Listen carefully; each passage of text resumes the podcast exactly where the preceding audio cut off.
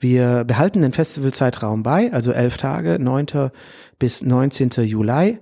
Und wir versuchen innerhalb der Krise oder der Pandemie, in der wir immer noch stecken, möglichst vielen Menschen aus der Stadt einen kurzen künstlerischen, kulturellen Lichtblick zu schenken.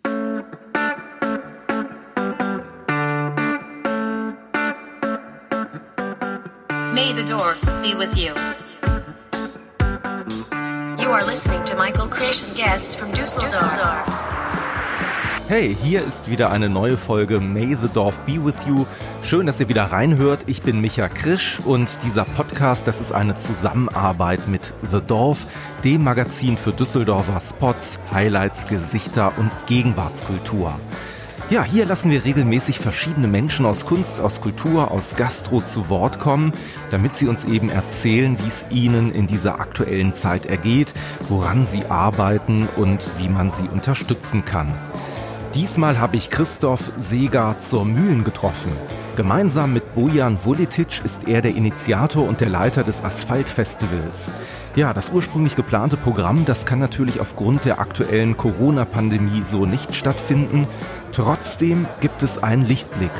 Denn unter dem Namen Asphalt auf See gibt es ein Alternativprogramm und das startet sogar ziemlich bald, nämlich ganz genau am 9. Juli. Der Veranstaltungsort, das ist der ehemalige Bootsverleih am Schwanenspiegel. Für einige Veranstaltungen gibt es übrigens auch noch Restkarten. Christoph gewährt uns einen Blick hinter die Kulissen des Festivals. Er spricht aber auch darüber, wie er die Kunst- und Kulturszene aktuell bewertet, ja, und was er sich von der Politik wünscht.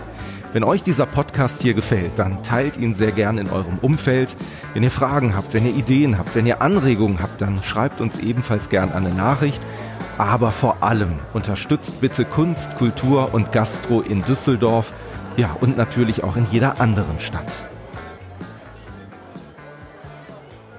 Ja, Sommerzeit, das ist die Zeit, wo wir unter normalen Umständen eigentlich auch auf Festivals unterwegs sind. Aber ja, in dieser Zeit, in der wir uns gerade bewegen, ist eigentlich nichts normal. Und auch das Asphaltfestival ist davon betroffen, denn auch das findet in diesem Jahr nicht wie geplant statt.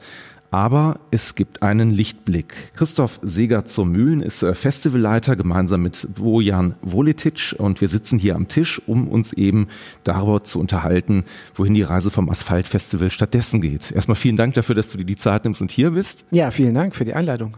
Für alle, die jetzt sagen, ey, Asphaltfestival, ähm, das klingt spannend, das klingt interessant, höre ich aber auch zum ersten Mal. Wie würdest du es jemandem beschreiben, der überhaupt jetzt damit noch nie Berührungspunkte hatte? Ja, das Asphaltfestival existiert seit 2012 hier in Düsseldorf und ist auf der einen Seite ein interdisziplinäres zeitgenössisches Festival der Künste, kann man sagen. Das betrifft ähm, sowohl den Theaterbereich, den Tanzbereich, Literatur, Musik und ähm, wenn wir sagen interdisziplinär, dann meinen wir auch transdisziplinär. Uns ist es wichtig, dass die Künstlerdisziplinen sich untereinander auch austauschen und neue äh, Formate mit uns gemeinsam auf den Weg bringen. Und das Festival findet im besten Fall in der Stadt als Spielfläche, als Spielort statt. Die Stücke suchen sich ihren Raum oder die Räume des Stück. So ist die Idee und die Idee ist auch raus aus dem Theater rein in die Stadt das ist unser ja, Rummelplatz, kann man sagen, auf dem wir uns inszenatorisch dann seit 2012 austoben.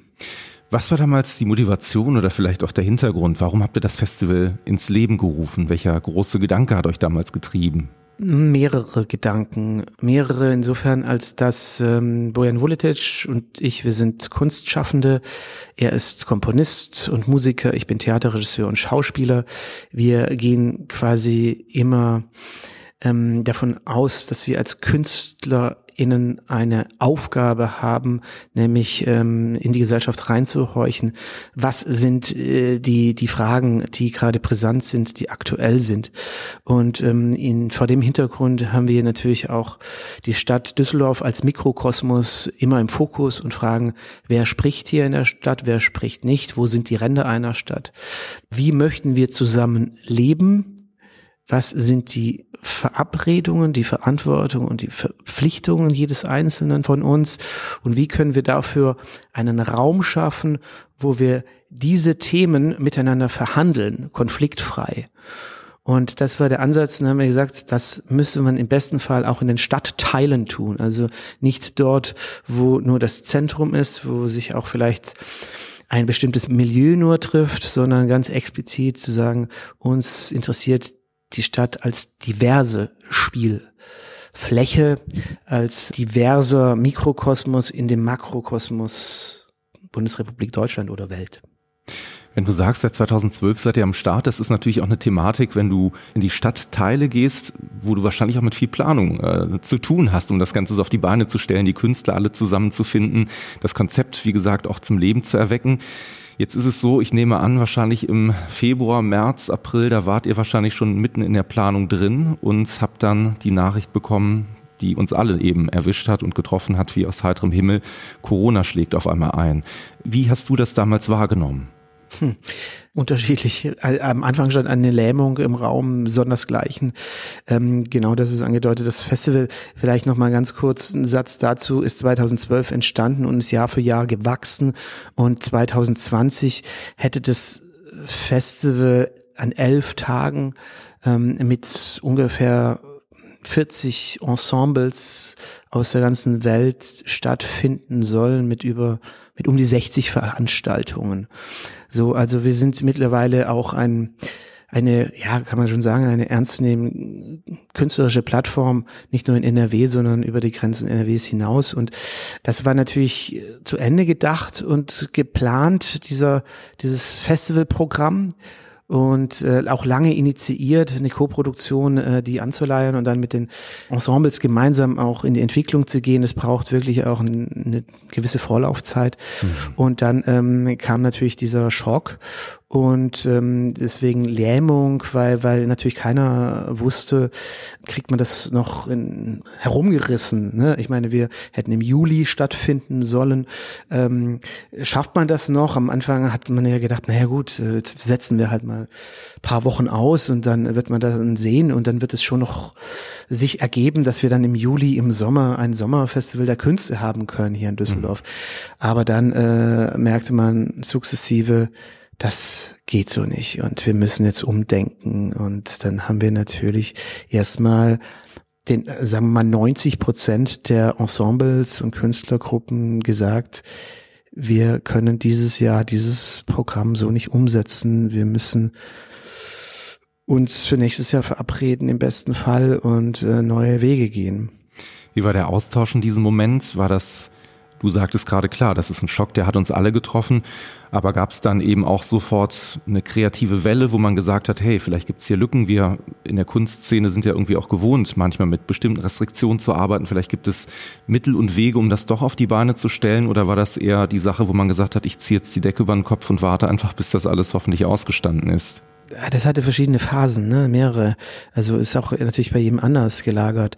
Ähm, äh, auf der einen Seite konnte man beobachten, gab es einen unmittelbaren Aktionismus, der war auch überhaupt nicht gerichtet und der verebbte auch relativ schnell. Auf der anderen Seite gab es, wie ich es beschrieben habe, eine Art von Lähmung und tatsächlich nicht wissen, wie geht es jetzt auch nicht nur jetzt als Veranstalter weiter, sondern wie geht es äh, existenziell weiter. Ne? Also KünstlerInnen leben ja auch von dem, was sie da tun und, und äh, brauchen ähm, die Mittel, um zu existieren. Und äh, so, da kamen mehrere Ebenen zusammen und äh, die führten dann zu der Frage, ja, Moment, ähm, wie geht es als Gesamtschau so, ne? Und da sprechen wir jetzt nicht von kleinen, ja, ich, ich mache mal kurz ein bisschen was im Internet äh, oder digital oder so, sondern da musste man am Anfang erstmal, ich sag mal, Ebenen einziehen oder mhm. auch wiederum Plattformen äh, finden, äh, erfinden, auf denen sich dann wieder etwas abspielen kann. Mhm. So und bei uns persönlich, muss ich sagen, war erstmal die Tatsache, dass wir für die Menschen da sein wollten und für die Künstlergruppen und zu überlegen, wie können wir denen Ausblick geben, wie können wir die in irgendeiner Form ein Bekenntnis geben, dass wir partnerschaftlich verbunden bleiben und auch finanziell dementsprechend ihre ihre ihre Stücke mit schützen etc. Mhm. Ähm, wie, wie geht das? So das, das das das war nicht ohne und es ging überhaupt nicht darum, ähm, sofort zu sagen, ja, komm mal mal was anderes und, und uh, Hauptsache wir machen irgendwas oder so, sondern das, das, das sind das sind Großprojekte, ne? Mhm. Und die, die, die kann man nicht alles sozusagen einfach so dann wieder neu mischen und dann macht man eben was anderes. Mhm. Und insofern haben wir erstmal versucht, ähm, auf der menschlichen Ebene zuzuhören, zu gucken, zu sortieren und Ausblicke zu schaffen, Strukturen zu schaffen, die ähm, für die Zukunft eine Bewandtnis oder eine, auch eine Sicherheit bieten. So. Hm. Diese Strukturen, die hängen natürlich auch zu einem gewissen Grad davon ab, was jetzt gerade erlaubt ist, was möglich ist. Das heißt, um diese Ausblicke geben zu können, muss wahrscheinlich auch ein sehr intensiver Austausch mit den Personen stattfinden, die eben alle zwei Wochen sagen, wie ist denn gerade der Stand der Dinge? Genau, ich arbeite ja auch noch als äh, künstlerischer Leiter und Theaterregisseur am Düsseldorfer Schauspielhaus. Insofern war ich auch in diesem Zusammenhang eng im Gespräch, sage ich mal, mit äh, den Ministerien und den Entwicklungen, den gegenseitigen Beratungen. Und es war ein Prozess, der letztlich dahingehend lief, dass man sich gegenseitig beraten hat mhm. und immer wieder versucht hat, das vernünftig und behutsam einzuschätzen.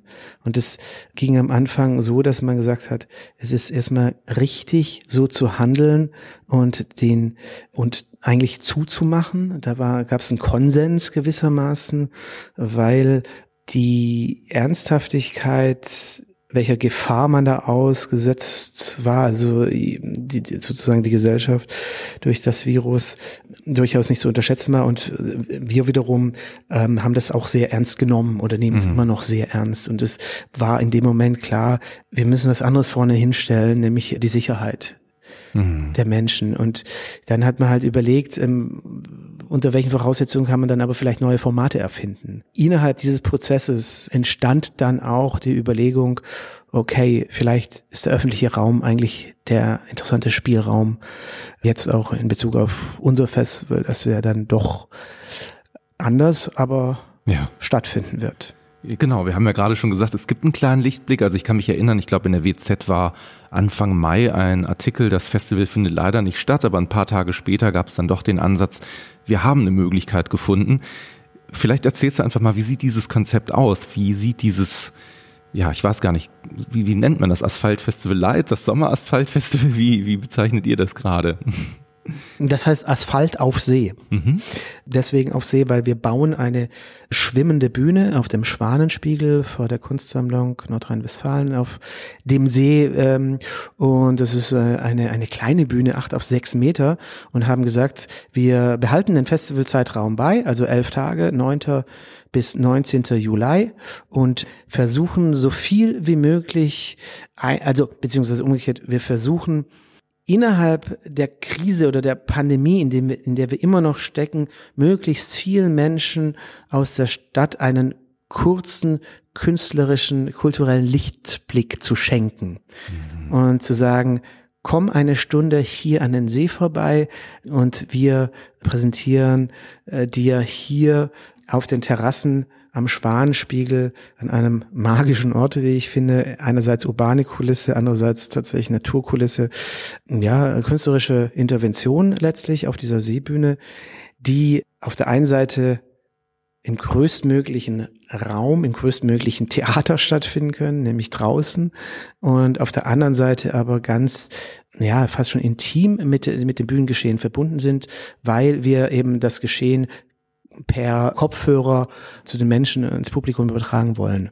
Das heißt, man hat auf der einen Seite die größtmögliche Entfernung und auf der anderen Seite die größtmögliche Nähe. Und das ist auch irgendwo ein Thema, das mit dem Virus zu tun hat. Mhm.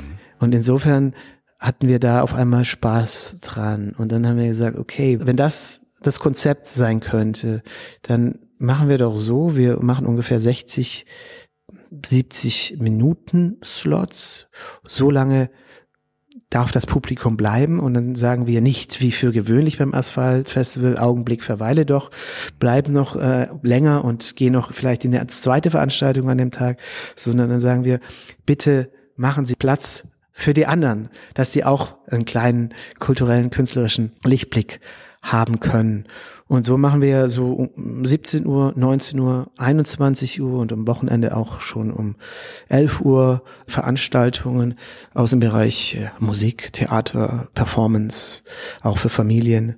Und innerhalb dieser ähm, elf Tage, und es sind jetzt über 40 Veranstaltungen auch, die wir da anbieten können für ja knapp dreieinhalbtausend BesucherInnen, ist dann da Platz.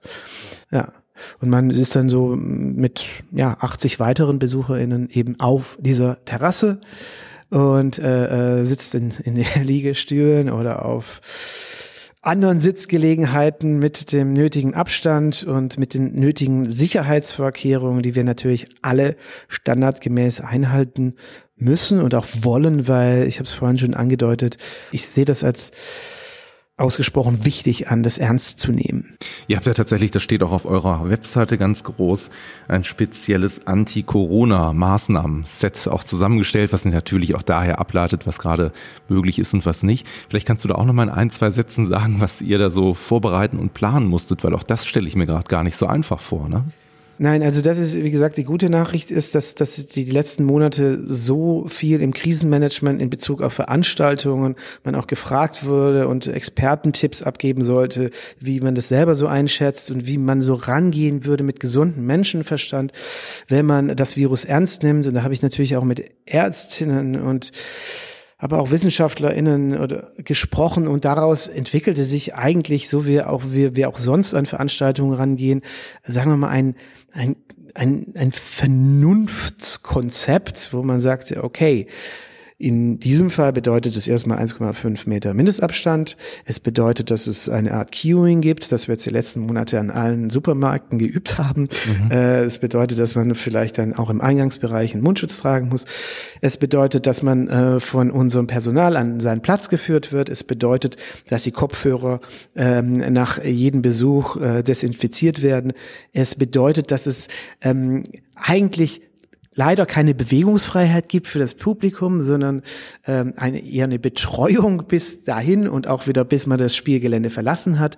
Die Freiheit entsteht dann im Kopf, wenn man der Kunst zuhört oder schaut. Und ähm, insofern gibt es da mehrere Parameter, aber wir haben auch das in unseren Köpfen durchgespielt und sind auch sehr gelassen und haben sehr große Lust darauf, weil am Ende des Tages sind es auch nur 80 Menschen äh, und die, ich glaube, wie ich es gerade angedeutet habe, in den letzten Wochen und Monaten ganz viel selber sich in Zusammenhänge begeben mussten, ähm, wie man sich denn in Gruppenkonstellationen jetzt begegnen hm. kann. So und ähm, wir brauchen da das Publikum auch, dass es mitmacht und dann kann man das sicherlich auch charmant und mit Lust irgendwie umsetzen. Also wir haben da jetzt keine Angst davor. Das ist ja auch ein gutes Stichwort. Ne? Du sagst, wir brauchen das Publikum, wir brauchen die Menschen, die mit uns eben auch in Interaktion stehen. Natürlich, klar, sind da auch gewisse Einschränkungen eben gegeben. Wie sieht das denn aus Sicht der Inszenierung aus? Also wenn man jetzt auf die Künstlerinnen blickt. Ähm, ich weiß, ihr habt in der Vergangenheit auch öfter Uraufführungen und dergleichen gehabt. Die werden wahrscheinlich auch ja ihre Programme neu anpassen müssen. Oder, oder wie war vielleicht auch die Auswahl, die Zusammenarbeit mit denen? Genau, also ich hatte ja angedeutet, dass wir im Endeffekt schon das Festivalprogramm, wie es eigentlich geplant war, zu 90 Prozent verschieben mussten. Und insofern haben wir ein neues Festivalprogramm speziell für diesen Ort kuratiert, weil die meisten Formate quasi gar nicht auf diese Bühne oder in diesen speziellen Raum gepasst hätten. Insofern mu mussten wir da nochmal neu ansetzen und ähm, haben das natürlich auch hauptsächlich mit Künstlergruppen aus der Region beziehungsweise aus dem deutschen Raum gemacht, damit wir jetzt dann noch keine Grenzen mehr überqueren mhm. äh, müssen etc., weil das hätte ja dieses Jahr sowieso nicht funktioniert. Ähm, und auf der anderen Seite war es uns sehr wichtig oder ist es uns sehr wichtig, dass es hier beim Asphalt auf See jetzt nicht nur um Entertainment geht. Also wir wollen nicht sagen, komm vorbei und wir servieren dir ein äh, lustiges Unterhaltungsprogramm nur, sondern es gibt momentan in unserer Gesellschaft, in unserer Zeit sehr viele Themen, die die Kunst zu wälzen hat, derer sie sich annehmen muss aus meiner Sicht, wenn sie eine Relevanz haben will. Und insofern sind diese Formate, Monologe, Performances, Lesungen etc. aufgeladen, jedes Stück für sich, mit wirklich aktuellen Themen. Das geht von äh, Fragen nach Gleichberechtigung von Mann und Frau, ein, ein wütendes Stück einer englischen Autorin, Alice Birch, äh, das, das heißt Revolt, She Said, Revolt Again, äh, wo es um die Grundsätze eben unseres Zusammenlebens zwischen den Geschlechtern geht, ähm, das äh, natürlich das äh, wütend ähm, anpackt und auf den Punkt bringt, bis hin zu Monologen, die sich mit der Klimakrise beschäftigen mhm. und sie in Kontext mit Hölderlin bringen, der äh, schon vor 200 Jahren eigentlich, wenn man genau liest, das thematisiert hat. Oder eine Autorin Verena Güntner, die aus ihrem neuen Roman ähm, Power liest, wo es um die nächste Generation geht und wie die Kinder in den Wald gehen und zu Tieren werden. Also mhm. große Metaphern werden da auch ähm, verhandelt, kann man sagen. Oder eben auch da, weil du gerade nachgefragt hast, wir, uns ist es auch gelungen, eine Co-Produktion zu halten. Also wir machen doch ein paar äh, Co-Produktionen, aber eine aus dem Festivalprogramm, das eigentlich geplant war, zu halten. Wir machen von Maximilian Steinbeiß ähm, ein Autor, Kolumnist und Schriftsteller, der viel für die Süddeutsche Zeitung zum Beispiel schreibt ähm, und der seit der hat zehn Jahren ein, ein, ein Blog hat, ein, der nennt sich Verfassungsblog und er hat für diesen Blog einen Text geschrieben und der heißt der Volkskanzler und es ist eigentlich eine Utopie, äh, angenommen, es käme einer und es ist die Utopie, wie ein rechter Kanzler werden könnte. Und das hat er mal aufgeschrieben, quasi als Negativgebrauchsanleitung. Und diesen Text, den bringen wir als äh, Uraufführung in Form eines Monologs auf die Bühne. Also ihr bleibt der ursprünglichen Idee treu, ihr widmet euch weiterhin aktuellen Themen, auch sehr kritisch damit. Das finde ich sehr gut, weil klar, natürlich könnte man jetzt auch annehmen, hey, ne, gerade in der heutigen Zeit, vielleicht brauchen wir irgendwie jetzt ein sehr seichtes Programm oder müssen jetzt irgendwie ablenken und wirklich nur auf, auf Lachen und so machen. Ich finde es sehr gut, dass ihr da eben auch diesen kritischen Diskurs sucht. Normalerweise an der Stelle würde ich jetzt sagen, wo kann ich denn die Karten bekommen? Äh, wie, wie funktioniert das? Aber ich glaube, ihr habt da so positive Resonanz bekommen, dass, dass man das gar nicht, äh, die gibt's gar nicht mehr. Ihr seid ausverkauft, richtig? Nicht komplett. Es gibt äh, die Familienstücke, da gibt es noch Karten, aber man muss sagen, äh, wir, wir haben selber nicht damit gerechnet. Ne? Es war, es war äh, ein künstlerischer Impuls zu sagen, okay, wir verschieben nicht nur das große Festival ins Jahr 2021, sondern wir überlegen mal, ähm, was können wir für Sprachrohre oder was für ein Sprachrohr können wir jetzt finden und was können wir innerhalb der Zeit und innerhalb der geforderten Situation umsetzen und wie können wir aktiv sein, weil wir glauben, dass die Kunst jetzt eine besondere Rolle einnehmen muss. Vor dem Hintergrund haben wir das initiiert als Künstler. Mhm. Und vor dem Hintergrund haben wir das, den Ort gefunden und ihn aufgeladen. Und dann haben wir gesagt, okay, wir bieten es mal an und gucken, wie das Publikum reagiert und haben es im Endeffekt erstmal ähm, mit einer äh, mit einem Newsletter und äh, dann in den sozialen Medien veröffentlicht und haben innerhalb von zwölf Stunden tausend Karten verkauft eine Veranstaltung, die als Satellit innerhalb des Festivals äh, fungiert und die nicht auf der Seebühne spielt, sondern auf dem Jürgensplatz und die Aktion Rheinland, also die Widerstandsaktion einer Gruppe Männer am Ende äh, des Zweiten Weltkriegs in den letzten Kriegstagen äh, stattfand. Diese, diese Produktion zu diesem Thema, die war innerhalb von ich glaube, also alle sechs Veranstaltungen waren innerhalb von sechs Stunden ausverkauft. Also wir haben sowas in den Jahren zuvor bei keinem der Festivals in der Intensität er erlebt. Also wir merken, dass auf der einen Seite offensichtlich das Publikum gierig ist nach Kunst und Kultur, aber offensichtlich auch dieses Format, dieses Open-Air-Format irgendwas äh, angetriggert hat, dass das Lust, dass dem Publikum Lust macht äh, zu kommen. Und äh, ich denke, dass es auf einer Seite, natürlich mit der Konstellation und mit dem Ort zu tun hat, aber auf der anderen Seite, und das merkt man auch, mit den angebotenen künstlerischen Darbietungen und mit den großartigen Künstlergruppen, die da auftauchen, weil das darf man äh, wirklich auch mal an dieser Stelle erwähnen. Wir sind unendlich froh, dass dann auch diese Künstlergruppen und KünstlerInnen so schnell gesagt haben, natürlich sind wir bei so einer Idee dabei, äh, ob das Oma Klein ist, ein großartiger Jazz-Pianist äh, oder eben das Freie Werkstatttheater aus Köln oder mhm. so. Und insofern ähm, ging das, war das, war das da an dieser Stelle ein sehr konstruktiver und toller Austausch und deswegen haben wir auch ein, ein besonderes Programm, glaube ich, und die, dieses Publikum hat sofort reagiert und gesagt, wir wollen da sein und wir wollen da hinkommen. Und insofern sind, sind nur noch wenige Karten zu haben, das ist richtig, aber vielleicht erlaubt ja die Zeit, dass wir das behalten wir uns vor, noch ein bisschen aufstuhlen können, kurz vor Festivalbeginn. Und dann können wir vielleicht ähm, kurz vorher noch sagen, ey, wir haben noch ein paar Karten übrig, kommt, kommt zur Abendkasse oder so. Aber wir müssen einfach auch, und das machen wir bis zum Ende konsequent im Auge behalten, dass wir immer noch uns in der Pandemie bewegen und es ist nicht vorbei. Ganz genau. Nichtsdestotrotz natürlich die Links, die findet ihr wie immer in den Show Notes, wo ihr dann auch äh, Karten vielleicht noch bekommt. Ich werde auch die Social Media Kanäle von euch natürlich teilen.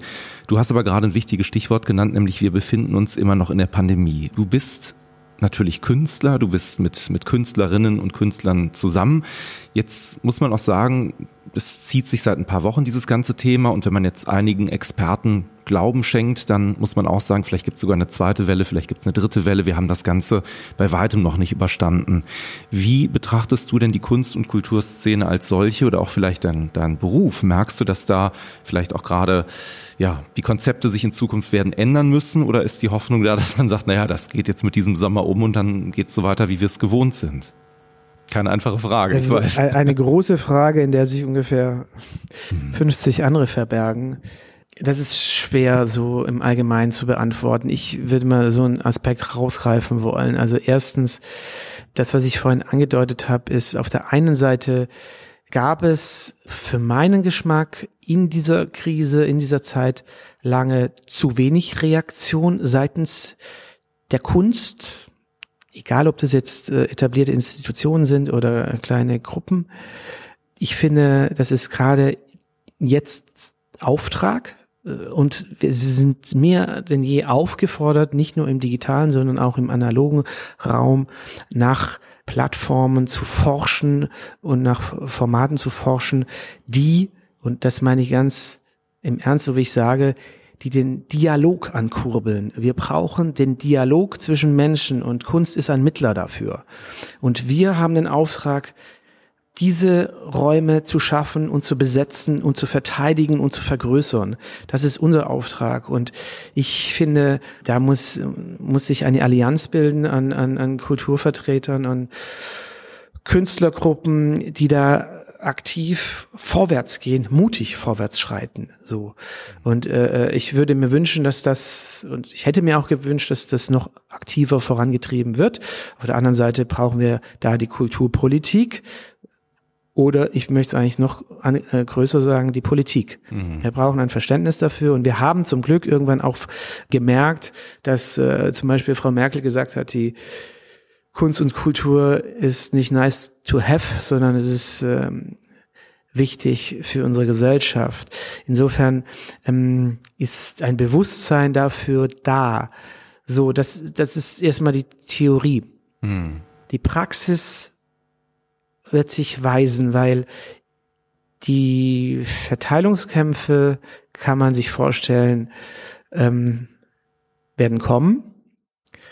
Die Verteilungskämpfe gab es ja schon davor.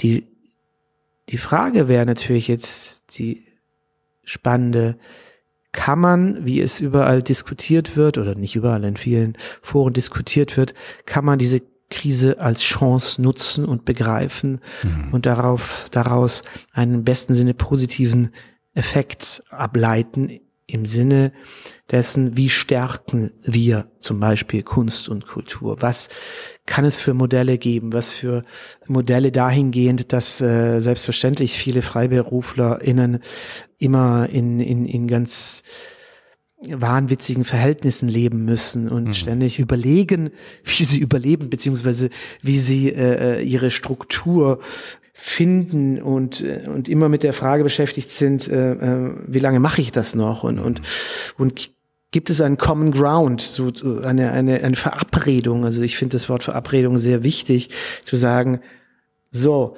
das ist Kit für unsere Gesellschaft Kunst und Kultur sind Kit für unsere Gesellschaft. Sie fördern die Kommunikation, sie fördern den Dialog, sie stoßen an, wir brauchen sie, wie das Bauunternehmen den Mörtel braucht. Mhm. das sozusagen jetzt zu erörtern, das fände ich, dafür ist gerade eigentlich ein guter Zeitpunkt. So, das ist ja ein, ein Zeitpunkt, wo es immer wieder jetzt um Aufbrüche geht, Neusortierung, wo wir vielleicht äh, neue Gesellschaftsverträge bräuchten. Und ähm, die Frage ist, wer verhandelt das mit wem? Du sagtest gerade, am Anfang war es ein bisschen zögerlich, du hättest dir da vielleicht auch ein bisschen mehr Initiative gewünscht. Hat sich das denn mittlerweile geändert, dass du sagst, jetzt bin, sind wir eigentlich da angekommen und jetzt kann es auch weitergehen oder empfindest du es immer noch als zu passiv, was vielleicht auch aus den Reihen der ja, Kunst- und Kulturschaffenden kommt?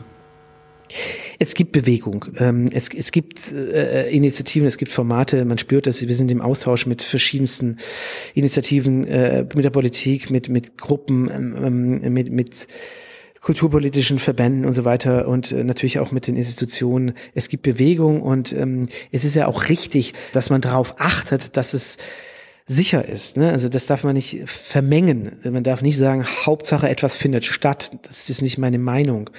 Meine Meinung ist aber, dass man jetzt umso mehr die Narrative braucht und man braucht umso mehr das Geschichtenerzählen aus meiner Sicht. Und diese Initiativen, wie zum Beispiel jetzt so eine Seebühne, die sind ja nicht per se, es ist ja nicht per se so, dass dann jemand auf uns zugekommen, zukommt und sagt, mhm.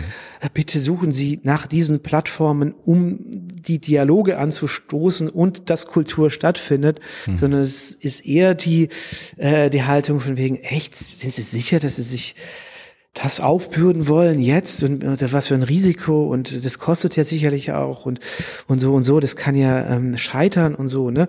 Und das meine ich damit. Wir müssen in das Risiko rein, wenn wir Kunst und Kultur ernst nehmen und wir müssen trotz aller Vorsicht, ich habe es ja vorhin gesagt, wir beachten alle Sicherheitsstandards, die es steht bei uns an erster Stelle. Aber wir müssen trotzdem versuchen, weiter zu erzählen.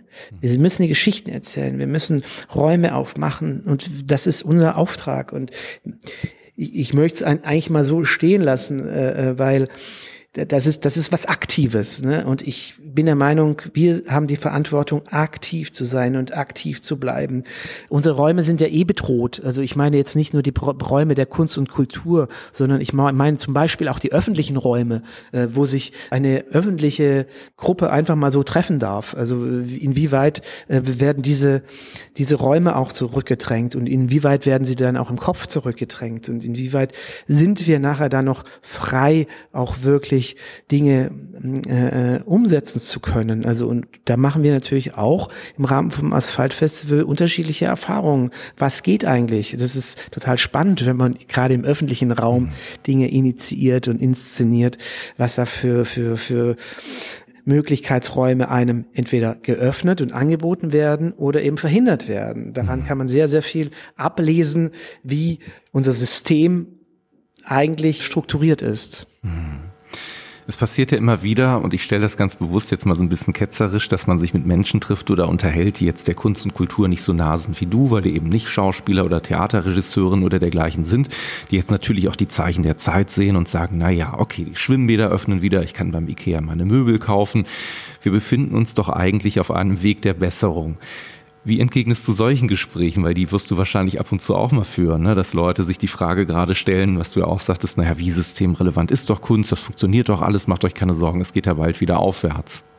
Ähm, ja, also wenn du jetzt auf die, die Frage äh, anspielst, äh, von wegen Wirtschaftlichkeit äh, in Kunst und Kultur und wie die, die Szene da ähm, drunter leiden wird, beziehungsweise ob es sich verbessert jetzt wieder, muss ich ganz klar sagen, wie viele das wahrscheinlich auch so sehen werden, dass uns das noch einige Jahre begleiten wird. Umgekehrt gesagt, ich, ich, ich glaube, wir, wir können, wie gesagt, noch gar nicht absehen, in, wo wir im Jahr 2021 sind oder 22 oder auch 23 und äh, vielleicht gibt es auch dann das Festival nicht mehr, vielleicht gibt es dann auch äh, andere Institutionen nicht mehr. Da ist schon eine große Unsicherheit und gewissermaßen auch äh, hier und da sicherlich bei einigen auch Angst unterwegs. Äh, man, man muss es existenziell betrachten, so, ne? Und es kommt jetzt wirklich drauf an, was macht die Politik und was macht vielleicht auch die Wirtschaft. Mhm.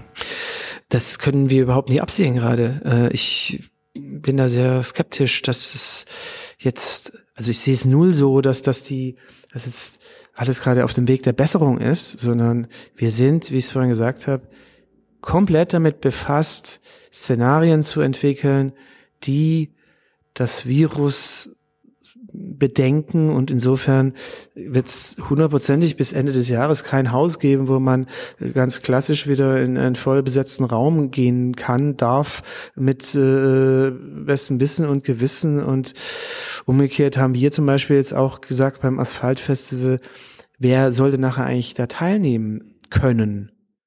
Weil es soll ja auch keine Elite-Raum werden, mhm.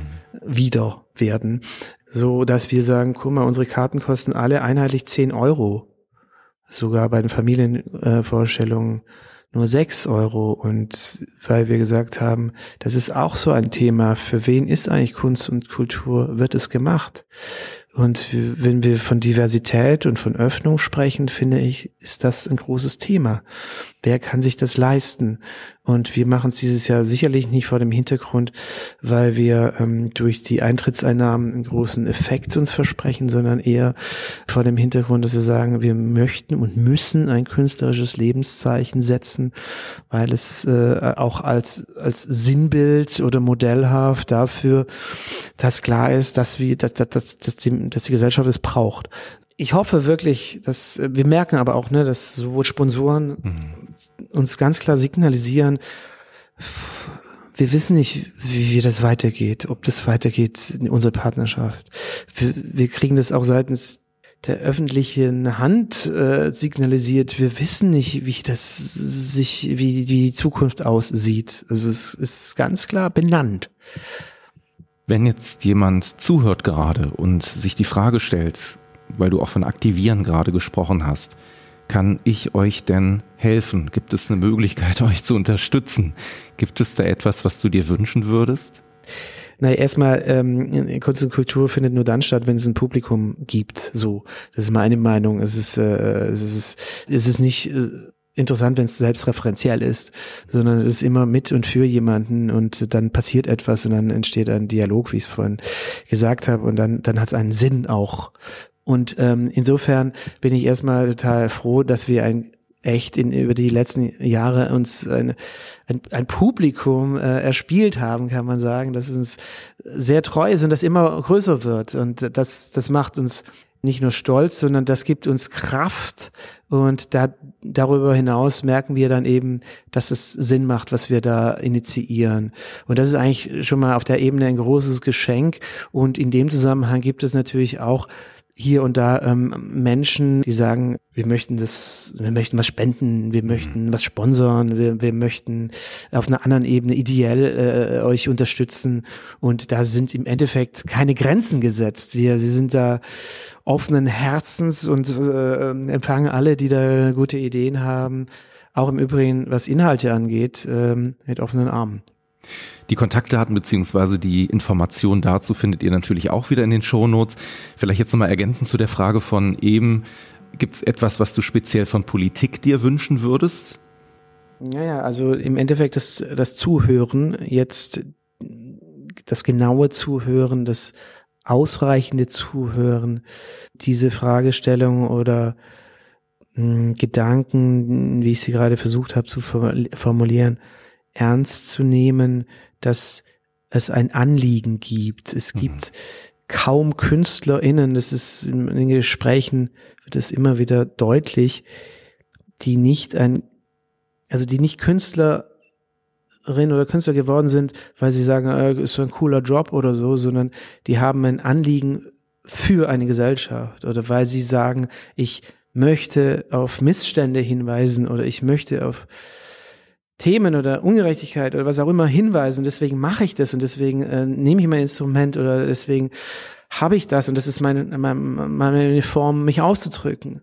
Und das ist, das ist ein Geschenk. Ne? Also das, wenn man das versteht als, als Kulturpolitikerin oder als Politikerin, dann weiß man, dass es ähm, auch ein humanistisches Ansinnen dahinter ist.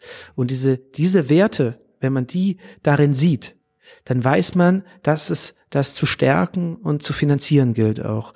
Und das bedeutet aber, ich muss mich, ich muss mich mit Kunst und Kultur auseinandersetzen. Und das bedeutet auch, ich muss denen, die das machen, zuhören und ähm, sie genau darin auch ernst nehmen und nicht sozusagen, naja, ist nice to have, wenn es stattfindet, ist schön, wenn es nicht stattfindet, naja, dann findet halt was anderes statt. Das ist es nicht. Und es geht auch nicht darum, Hauptsache, wie du es vorhin genannt hast, es dudelt irgendwo etwas oder äh, äh, irgendwie so, so, so eine seichte, leichte Unterhaltung, sondern es geht darum, dass wir Dinge verhandeln müssen. So, und, und dafür brauchen wir die Räume. Und das sind die Kunsträume und Kulturräume. Und die, die, die muss sich jemand die, äh, anziehen im wahrsten Sinne des Wortes. Und die muss jemand fördern, stärken, öffnen, schützen. Und das, das wünsche ich mir von der Politik, ganz klar. Wir haben da mehrfach im Gespräch drüber gesprochen, dass ja Ende absolut nicht in Sicht ist, dass das eine Phase ist, die noch lange nicht ausgestanden ist.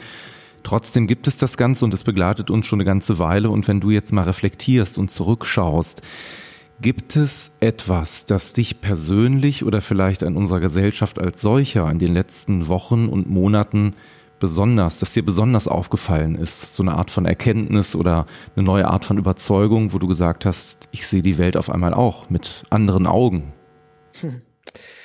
Ja, also ich habe irgendwie das Gefühl, es ist so zweischneidig, ne? Es hat einen positiven und auch einen negativen Effekt. Es ist so ein bisschen wie wenn eine, eine Sturmflut über ähm, einen Landstrich zieht und dann äh, geht das Wasser wieder zurück und dann ist was hochgeschwemmt worden. Also dieses Bild, das, das trage ich die ganze Zeit mit mir herum, dass diese Themen und äh, auch großen Themen, die wir haben äh, und auch Probleme, die wir haben und äh, Konflikte, die wir haben, Missstände, die wir haben, jetzt nochmal so richtig nach oben geschwemmt wurden. Mhm.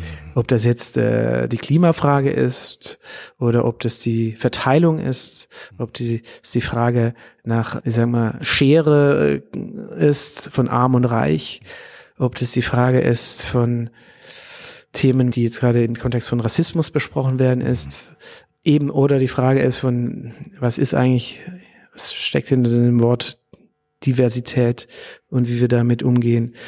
Ob das die großen Fragen nach Flüchtlingskrisen sind. Also diese ganzen Themen, habe ich den Eindruck, wurden uns gerade noch mal so richtig deutlich durch dieses Virus präsentiert. Vielleicht ist es auch eine persönliche Wahrnehmung. So, und das heißt, auch hier ist es die Möglichkeit, das als Chance zu sehen und zu sagen, okay, lass uns das angehen. Äh, das ist unser Anspruch und unser Anliegen tatsächlich als Kunstschaffende oder jedenfalls meiner. Und auf der anderen Seite, und das ist vielleicht was Positives, was es auch geboren hat, äh, diese, diese, dieses Wasser, das sich zurückzieht, nämlich irgendwo habe ich ganz viel Empathie oder Solidarität auch gesehen. Und insofern, ich bin ja jemand, der stark an die Menschen glaubt und an die Vernunft der Menschen und auch an die, eben an die Empathiefähigkeit. Und auch von dem habe ich ganz viel gesehen. Und insofern gibt es im Endeffekt ganz viele positive Merkmale, die dazu führen könnten, dass wenn der Mensch das alles betrachtet und angeht, dass es vieles auch zu bewältigen wäre. Mhm. Aber das sind natürlich auch Utopien, die, die äh, äh, äh, jetzt eben keine bleiben sollen, wie ich finde, sondern die, die wirklich aktives, konkretes Handeln erfordern. Und ähm, wie gesagt, wir als Künstler sind ja sowieso auf der Seite dessen, diese Themen zu bearbeiten. Aber ähm, das ist so ein bisschen das Bild, was ich mit mir rumtrage, dass diese, ja, dieses Hochschwemmen von, von großen Fragen, großen Themen jetzt nochmal deutlicher da sich abbildet. Christoph, erstmal vielen Dank dafür, dass du dieses Bild mit uns geteilt hast. Natürlich auch die Gedanken, die innerhalb des Gesprächs hier auf den Tisch gekommen sind.